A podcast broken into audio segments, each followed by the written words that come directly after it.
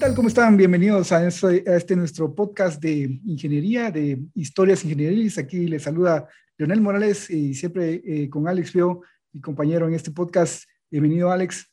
Hola, hola, saludos a todos. ¿Qué tal, Leonel? Bienvenidos de nuevo. Y pues este, el día de hoy vamos a hablar de un tema súper interesante, como siempre. Vamos a hablar de por qué es tan importante el trabajo en equipo en ingeniería.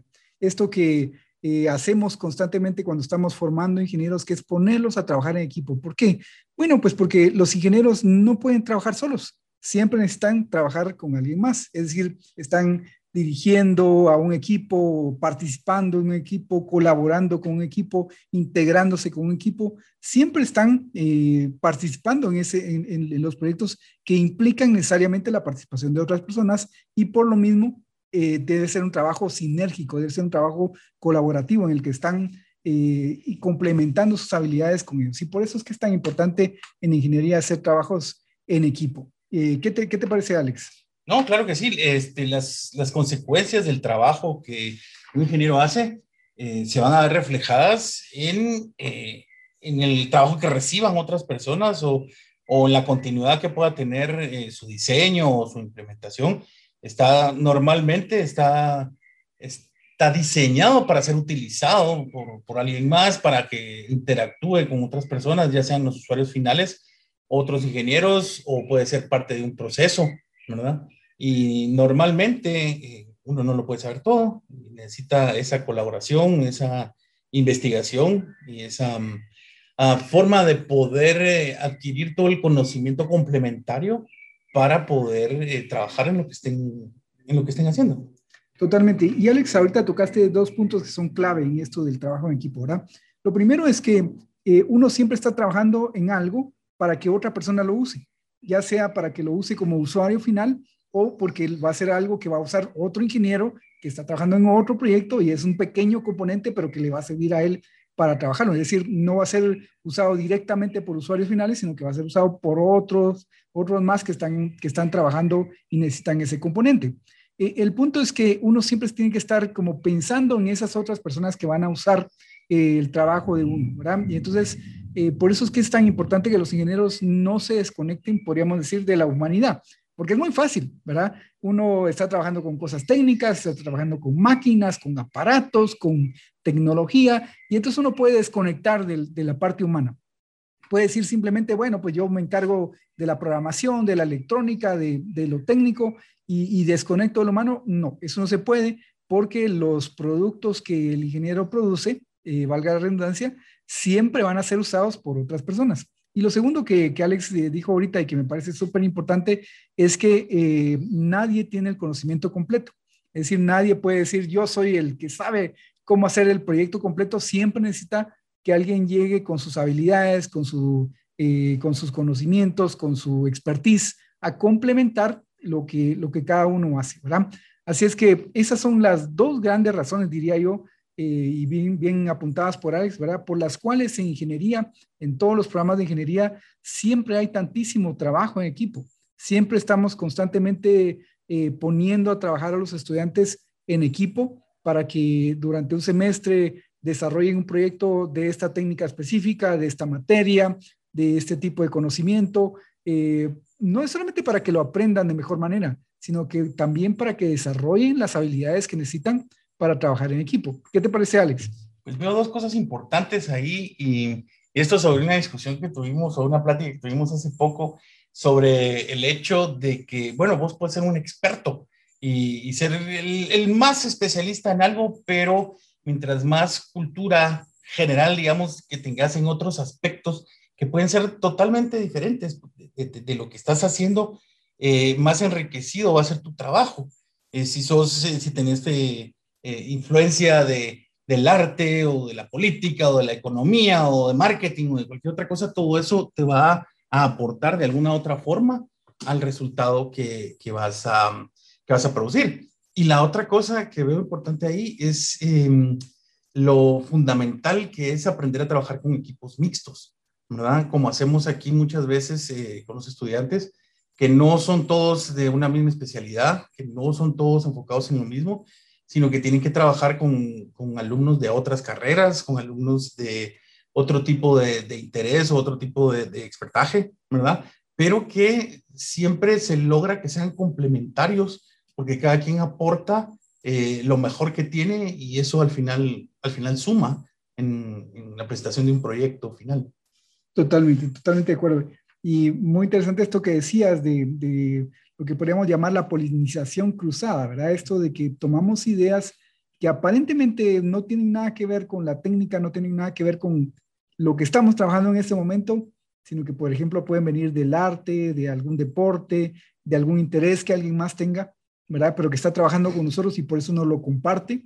Y esa, esa, ese conocimiento, esa experiencia enriquece el proyecto de una manera que, que no esperábamos, ¿verdad? Enriquece el proyecto de tal forma que, que tiene algo, algo, ¿verdad? Que, que no hubiera tenido si no hubiera sido de esa manera. Y ese conocimiento probablemente no le hubiera llegado a la persona eh, si no se hubiera puesto en contacto con esta otra persona en el proyecto. Porque, digamos, un ingeniero, podríamos pensar que está muy enfocado en su técnica, por ejemplo, un ingeniero, pues no sé, de, de, producción o, de logística o de programación o de software, ¿verdad? Está muy enfocado en su trabajo y, y puede ser que no le interesen cosas como el arte, como el deporte, como las finanzas. Y, y, y entonces, hasta que no entra en contacto con personas a las que sí les interesa el, el, arte, el deporte, las finanzas en un proyecto, pues no, no está expuesto a los conocimientos, a la riqueza, a las experiencias de esos otros campos. Y entonces eh, el trabajo en equipo también tiene, tiene esa, esa, gran, esa gran ventaja, ¿verdad? Y ahora, adelante. Sí, no, eh, solo quería contar ahí que la mayoría de las veces la labor del ingeniero es solucionar problemas, ¿verdad? Y problemas hay en todos lados. Y entonces eh, vas a tener que enfrentarlos en el campo que sea, no importa si es diseño, si es producción, si es mercado, siempre vas a, va a haber problemas que se pueden enfocar desde el punto de vista ingenieril y que vas a tener que exponerte a ellos. Entonces, el consejo sería siempre, siempre, siempre buscar enriquecer tu, tu acervo cultural y leer y estar enterado de lo que está pasando en el mundo y, y de lo nuevo que hay en, no solo en tecnología, sino en todos los aspectos que, que, que, al final te van a aportar a tu propio trabajo. Totalmente de acuerdo, totalmente de acuerdo, porque esto que yo mencionaba hace un momento de, de, los ingenieros que están demasiado enfocados en su campo y que nunca se exponen como a otras cosas, pues puede ser un error, ¿verdad? Puede ser un error porque eh, están dejando de lado aspectos que, que son también parte de nuestra propia humanidad, ¿verdad? Eh, entonces, eh, un consejo podría ser eh, para cualquier persona, bueno, no solamente te intereses por los temas que son directamente relacionados con tu técnica, con tu campo, eh, ya sea que seas un ingeniero civil, un ingeniero mecánico, un ingeniero químico, un ingeniero de sistemas, un ingeniero electrónico, eléctrico, lo que sea, pues no solamente están interesados en los temas propios de ese campo, sino que están abiertos a escuchar, a enterarte, eh, como decía Alex, ¿verdad? De, interesarse por esos otros temas, ¿verdad? Ahora, Alex, ¿qué te parece si hablamos un poquito de, cuáles son las características eh, que tienen eh, los equipos que funcionan bien? Bueno, una gran ventaja que, que, tengo de estar aquí hablando con Alex es que Alex, pues, tiene cursos en los que constantemente los alumnos están trabajando en equipo, ¿verdad? Así es que él sabe muchísimo más, tiene muchísimo más experiencia de esto que yo. No, no sé si quisieras empezar por ahí. Sí, claro, mira, eh, primero que nada no hay una receta, no, no hay algo que puedas decir, esta es la receta para que las cosas funcionen, porque en realidad hemos visto muchísimas, muchísimas cosas y que hay grupos que cuando los ves decís estos van a funcionar perfecto y al final se traban o les cuesta más y a veces ves gente que, que no te imaginas que puedan trabajar juntos y son sobresalientes, ¿verdad? Y todo lo que está en medio también, ¿verdad? Pero siempre, normalmente, eh, bueno, en, muchos de los proyectos que hacemos en, la universidad, generalmente permitimos que los, los estudiantes se hagan sus grupos o formen sus grupos por afinidad. Y eso está bien y tiene sus ventajas porque ellos saben cómo trabajar juntos, se conocen, conocen las fortalezas y las debilidades de los demás eh, y son un complemento. Eh, pueden juntarse más fácilmente si hay que trabajar en algo, conocen a las familias o donde juntarse, todo ese tipo de cosas eh, son ventajas. Y, y, bueno, eso hace que muchas veces eh, las, cosas, las cosas funcionen bien. Pero, eh, digamos, esa es la ruta cómoda, ¿verdad? Eh, ya cuando salís a la vida real, normalmente no, no siempre vas a poder trabajar con la gente con, con la que sos amigo, con la que creciste o con la que te llevas re bien, sino que muchas veces te va a tocar integrar equipos con gente que tal vez no conoces, que tal vez no se lleve bien, tal vez tengan intereses muy distintos y puede ser que no tengas ninguna relación o que simplemente no, no, no se conocen, ¿verdad?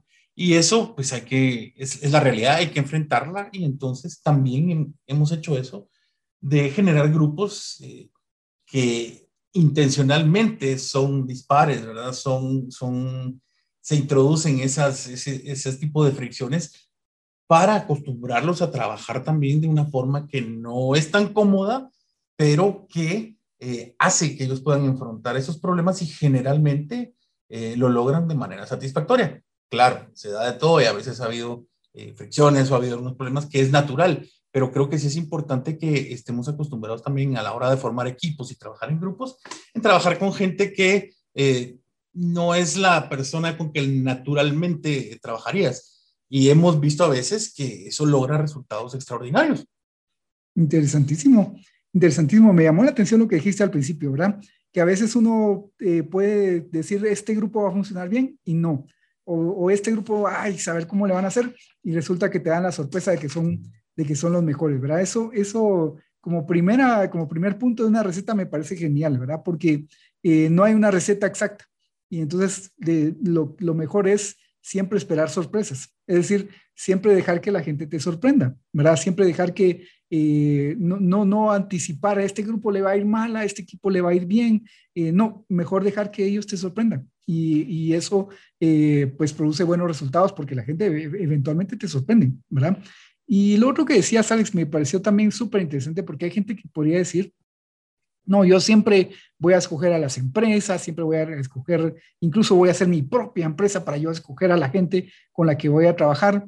y pues eh, la vida nos lleva por, caminos inesperados, ¿verdad? Nos toca un cliente difícil, nos toca un proveedor complicado, nos toca eh, trabajar, eh, ser colega de, alguien por diversas razones, pues, ¿verdad? Y, además la gente, por muy buena gente que sea, no siempre está de buen humor, ¿verdad? Y entonces, eh, en una ocasión, esa persona con la que nos super llevamos bien, eh, resulta que llegó de malas, ¿verdad? Porque algo malo le pasó y entonces tenemos que aprender a trabajar con, con, con personas en todo tipo de circunstancias, ¿verdad? Y, y, eso me fascina de los programas de ingeniería, nosotros nuestro aquí en la Universidad Francisco Marroquín, yo sé que eh, otras universidades también lo hacen así, ¿verdad? Y es que el exponer a los estudiantes constantemente a trabajar en equipo, logra que desarrollen habilidades de trato con personas. Y eso es súper importante, ¿verdad? Porque como decía bien Alex hace un momento, eh, siempre vamos a estar buscando complementariedad de conocimientos, de habilidades, y, pues este, vamos a tener que buscarla en otras personas. Eh, algo que, a mí me gusta es no llamar a los, digamos, cuando, sobre todo cuando dejo trabajos en, en equipo, en las clases, ¿verdad? No llamar los grupos, ¿verdad? Y, aprovecho la ocasión para explicar cuando voy a dejar un trabajo en equipo, le digo eh, intencionalmente en equipo, ¿verdad? Eh, en las clases, llamo, eh, aprovecho la ocasión para explicarle a los estudiantes cuál es la diferencia entre un trabajo en grupo y un trabajo en equipo. Y un trabajo en grupo, pues es un, un, grupo más bien es una aglomeración, es como poner juntos a unas personas, tratar de que, de que trabajen juntos solo porque eh, cada quien va a hacer una parte, ¿verdad? Terminan haciendo precisamente eso, dividirse el, el, trabajo como que fuera un pastel, la voz hace esto, vos haces esto, vos haces esto, al final lo juntamos y hacemos una presentación. Eso es, eso es más como, como ponerlos, ponerlos, juntarlos, digamos, a rejuntarlos, podríamos decir, ¿verdad? En cambio, el trabajo en equipo es algo completamente diferente, ¿verdad? Es algo que eh, conlleva comunicación, complementariedad de habilidades, tener una unidad de, de, objetivos, es decir, vamos a, queremos hacer esto, ¿verdad? Tener un liderazgo, un liderazgo que, que no significa alguien que mande, sino un liderazgo, por ejemplo, yo soy el que organiza, yo soy el que asigna trabajos, yo soy el que más sé de esta técnica, yo soy el que eh, más sé de esta otra técnica y por lo tanto voy a trabajar en esto. ¿verdad? Eh, en un momento dado se presenta un problema, yo sé cómo resolverlo, el liderazgo lo tomo yo. En ese momento, porque yo sé cómo resolver ese problema. Es decir, no es un liderazgo de decir a alguien, alguien que es capataz, podríamos decir, ¿verdad? Ese, ese no liderazgo, eso es, eso es eh, manda más, jefe, ¿verdad? Pero no, el liderazgo consiste en que en el momento en que se necesita el trabajo especial de alguien, ahí puede saltar y complementar el trabajo de los demás. Así es que el trabajo en equipo, pues como, como decía ahorita, pues yo lo distingo del trabajo en grupo porque tiene estas características. Hay buena comunicación, hay complementariedad, hay liderazgo, hay una unidad de, un objetivo que se está buscando, ¿verdad? Y, pues no sé cómo lo ves, Alex. Sí, de hecho, este, siempre están los estereotipos que uno detecta y, y, siempre pasa, ¿verdad? De repente surge uno que es el líder natural, otro que es más tímido, eh, otro que está ahí solo observando y aporta, otro que observa y no aporta. siempre, siempre está, pero también te sorprenden muchas veces. Eh, el que creíste que no te iba a responder, al final asume un liderazgo secundario, podríamos decirle, y, es el que aprieta al final y amarra el proyecto. Eh, cuando las carretas se trabaron, este, fue el que, el que, el que salvó todo el, todo el trabajo, todo el proyecto. Pasa, es, es bien interesante porque siempre conoces y, vas eh, viendo cómo es la gente ya sabes quién puede tener cierto liderazgo natural y quién puede ser el más analítico, quién puede ser el que más aporte de cualquier forma pero muchas veces eh, cuando los apretas un poco y les, empezar a les empezás a exigir o a subirles un poco la barra, puede cambiar eso, dar vuelta totalmente y te sorprende.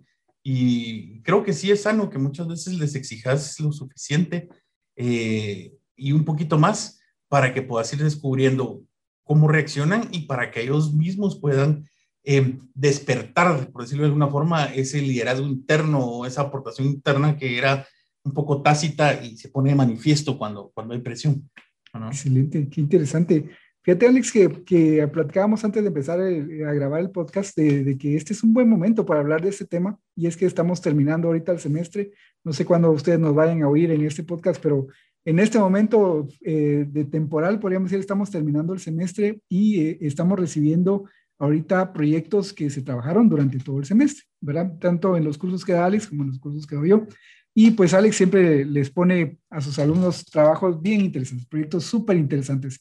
Y, y, pues este, por eso es un buen momento para hablarlo porque tenemos la experiencia como fresca, ¿verdad? Sí. Entonces, no sé, Alex, si querés contarnos un poquito de ahí para los oyentes, ¿qué fue lo que trabajaron tus alumnos? Bueno, eh, digamos, en, en, los cursos del último año, este, este año tuvimos eh, tres proyectos interesantes, que um, fue, el primero fue la creación de un avión a control remoto impreso en 3D, ¿verdad? Ya que eso está de moda, ya que es una herramienta que se está popularizando y que, y que vemos que va a ser muy importante ya en el corto y mediano plazo. Pues aprovechamos de, que ellos entraran a eso, crear ese avión con técnicas nuevas que normalmente aquí no, no muy se conocen, ¿no? Es, es, más novedoso y luego que lograran que ese avión eh, volara, que para quien no lo ha hecho es, es, un poco complicado, y luego tratar de hacer que el avión fuera autónomo, metiéndole electrónica y piloto automático y una serie de cosas eh, para hacerlo autónomo, como, como los carros de, de Tesla, ¿verdad? El otro fue en, en lanzar a la estratosfera una cápsula con una serie de sensores para medir la calidad del aire. Eh, queremos hacer un reporte anual sobre calidad del aire estratosférico, temperatura, humedad, este, campo magnético, una, buena cantidad de sensores y, con cámaras para tener eh, imágenes de todo el trayecto, ¿verdad?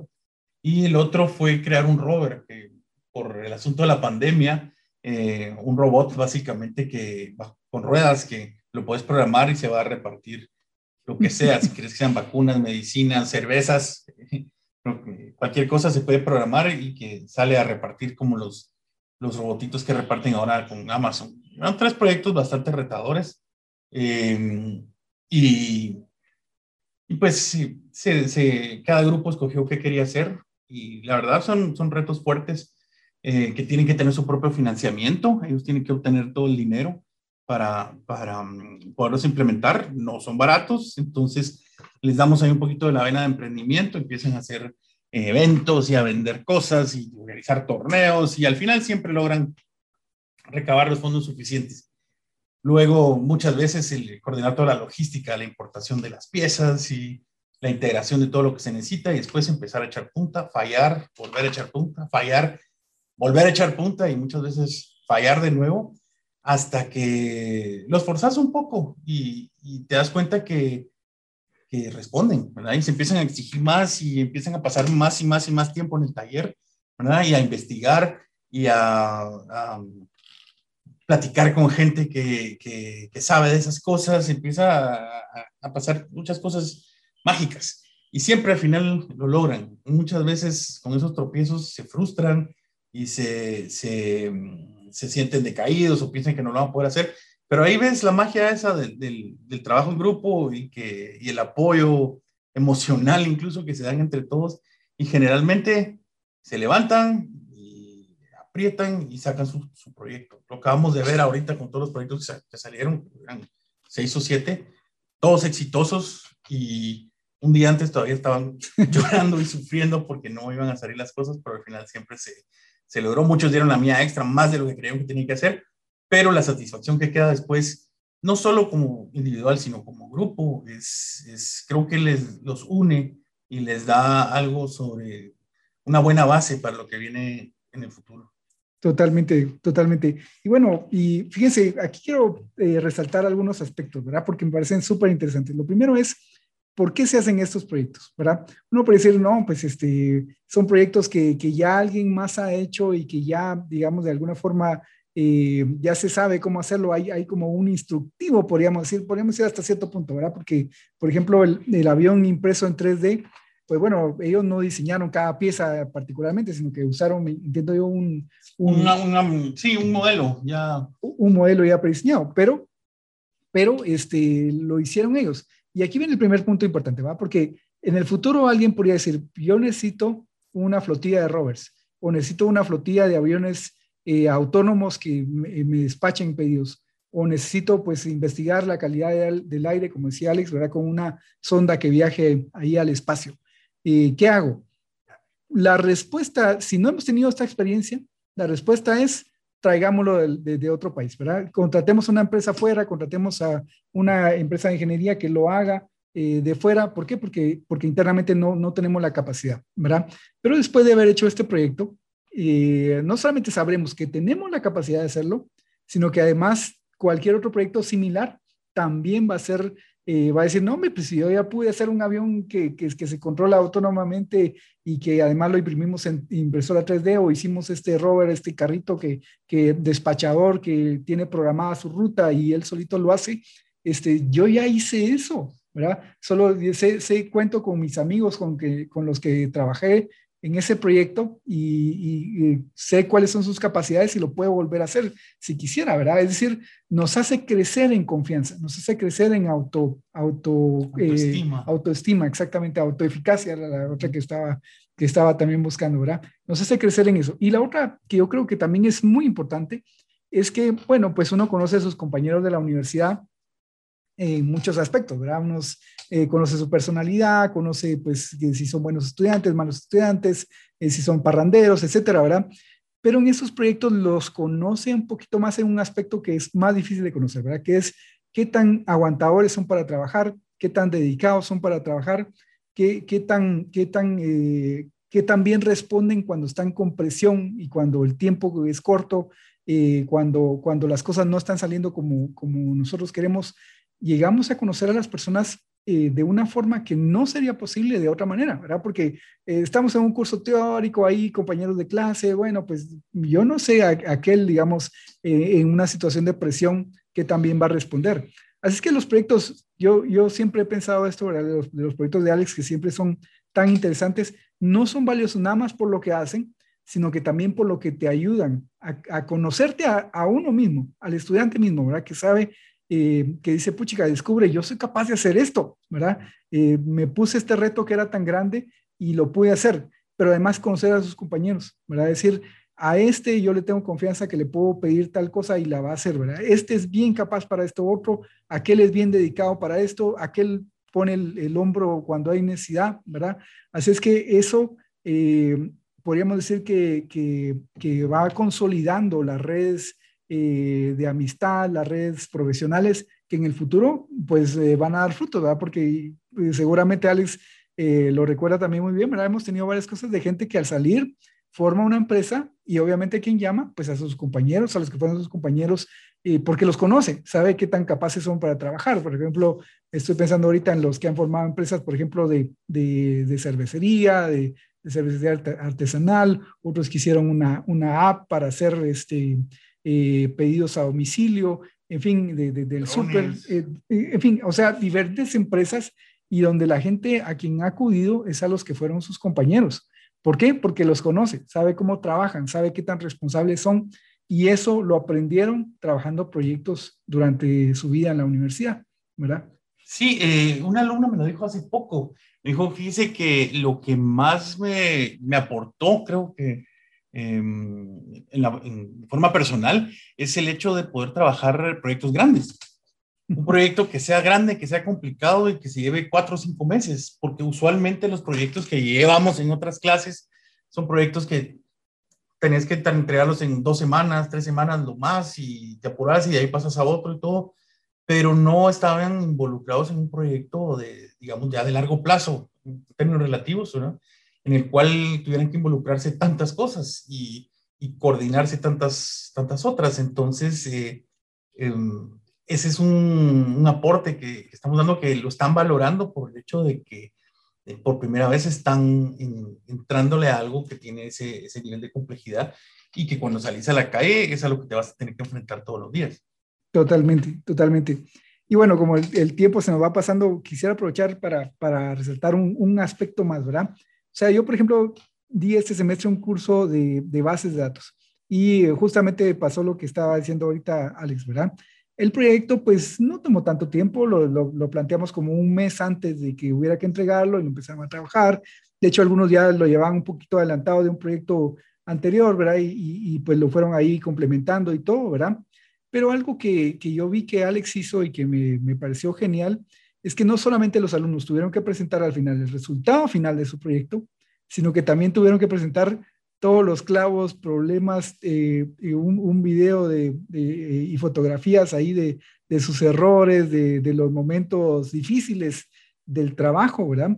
Y, y, esto es buenísimo porque, digamos, yo en las presentaciones de, proyectos de base de datos, pues bueno, recibo el proyecto final, ¿verdad? Recibo el, el, producto final, quiero decir, en donde ya la cosa está bien bonita, ya las cosas funcionan, ya, pero eso esconde eh, todos los fracasos, ¿verdad? Esconde los momentos en los que, por ejemplo, un, eh, un, cierto código no les funcionaba, y querían hacer esta función, querían hacer este procedimiento y no, no, no funcionaba. Eso lo esconde porque estamos viendo nada más el, el, producto final, ¿verdad?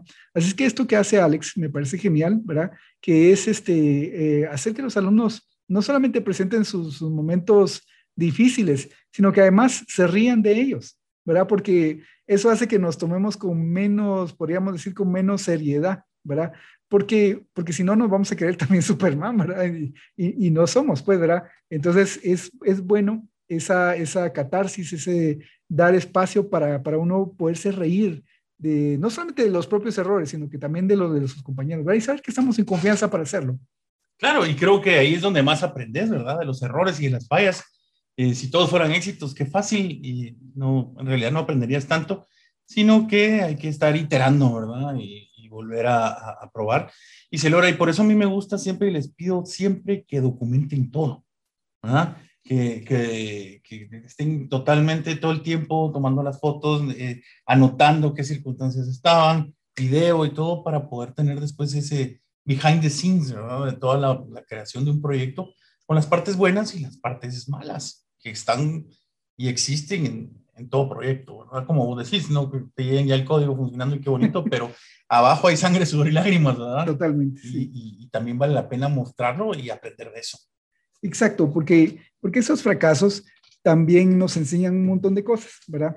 Y poderlo recordar más adelante nos enseña, bueno, nos, nos ayuda a, cuando llegan los momentos de dificultad en la, ya en la vida, en la vida profesional, que indudablemente llegan, pues, verá, los momentos de, dificultad cuando hay que entregar algo y estamos eh, retrasados o, o, tenemos un problema y etcétera. Eh, pues recordar cómo, cómo lo pudimos resolver estando en la universidad, pues es, es una, es una buena, eh, un buen impulso para poder, para poder este, sacar adelante ese proyecto. En fin, quisiera regresar al, tema de, del trabajo en equipo en general, digamos, ¿verdad? Yo creo, hace algún tiempo decía yo que, un ingeniero en la actualidad nunca trabaja solo, ¿verdad? No importa el tipo de proyecto en el que uno esté, eh, uno nunca está ahí, ahí solo, ¿verdad? Entre otras cosas porque eh, siempre está trabajando con más personas, como decíamos al inicio, pero también porque siempre está disponible el conocimiento de otro montón de gente más, ¿verdad?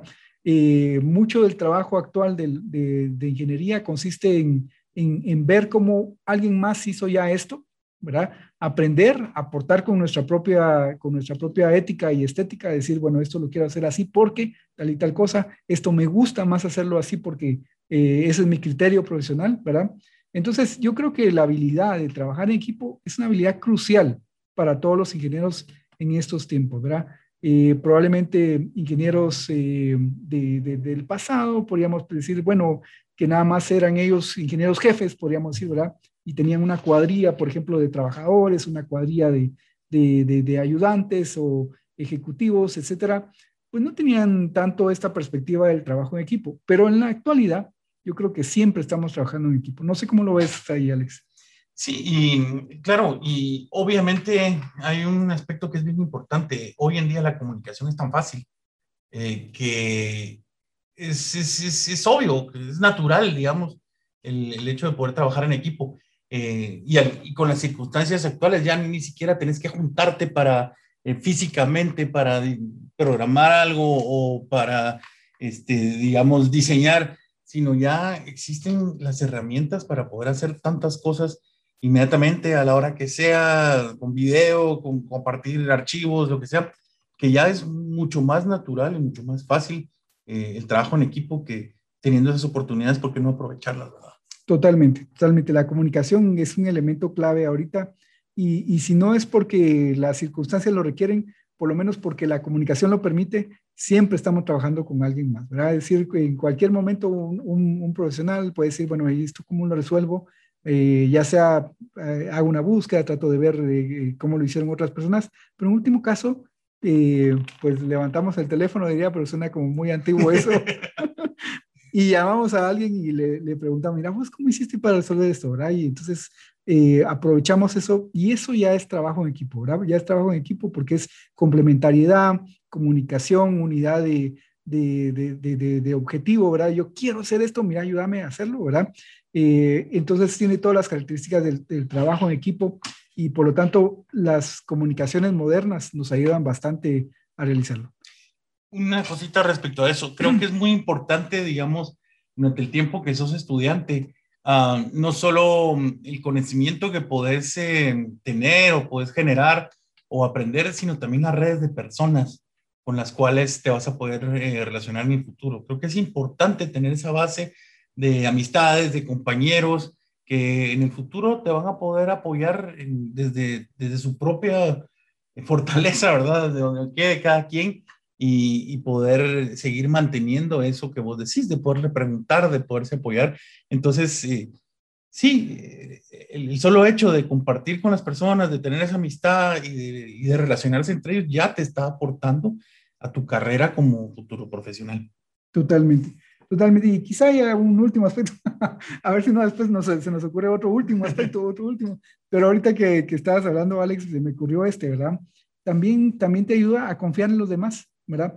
Porque, digamos, este, puedes vos ser muy desconfiado. No, yo solo, solo yo sé cómo hacer la cosa. Yo solo yo sé qué, qué es lo que quiero, ¿verdad? Y, y no, los proyectos te empujan te empujan a salir de esa cápsula, ¿verdad? A salir de, ese, de esa concha y decir, no, tengo que confiar en que los demás también eh, buscan la excelencia, también quieren hacer las cosas bien, también están comprometidos con el trabajo y, pues lo van a hacer bien.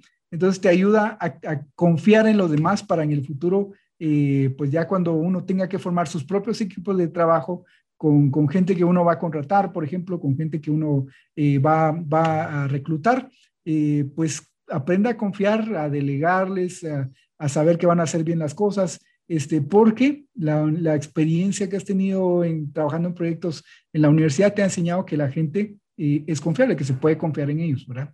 Sí, y yo creo que también es importante en ese sentido que eh, en la universidad, digamos, no solo tengas una educación técnica, estudiando ingeniería, que solo tengas educación técnica, sino que también es importante los cursos eh, de humanidades, la parte de ética, la parte de, este, de, relaciones humanas que vas a tener, que, que, son importantes también. No podemos ser un robot, una maquinita que solo trabaja y trabaja y trabaja y no se relaciona con los demás, que, que te enseñen a poder ser una persona íntegra, ética y moralmente correcta, ¿verdad? Eh, Totalmente. Porque eso al final creo que es lo, lo más importante. Sí, sí, sí, sí. Cursos de habilidades suaves como liderazgo, como eh, comunicación, como redacción, por ejemplo, también, también te ayudan, ¿verdad? Definitivamente para desarrollar esas habilidades y lo que vos decías ahorita son los claves, ¿verdad? Ética y, y pues relaciones humanas. Muy bien, ¿qué te parece si lo dejamos por ahí, Alex? Claro que sí, es un gusto siempre compartir con, con vos y con ustedes estos, estos espacios y invitarlos a que sigan escuchándonos. Muy bien, gracias a todos. Nos vemos en la próxima. Hasta luego. Adiós.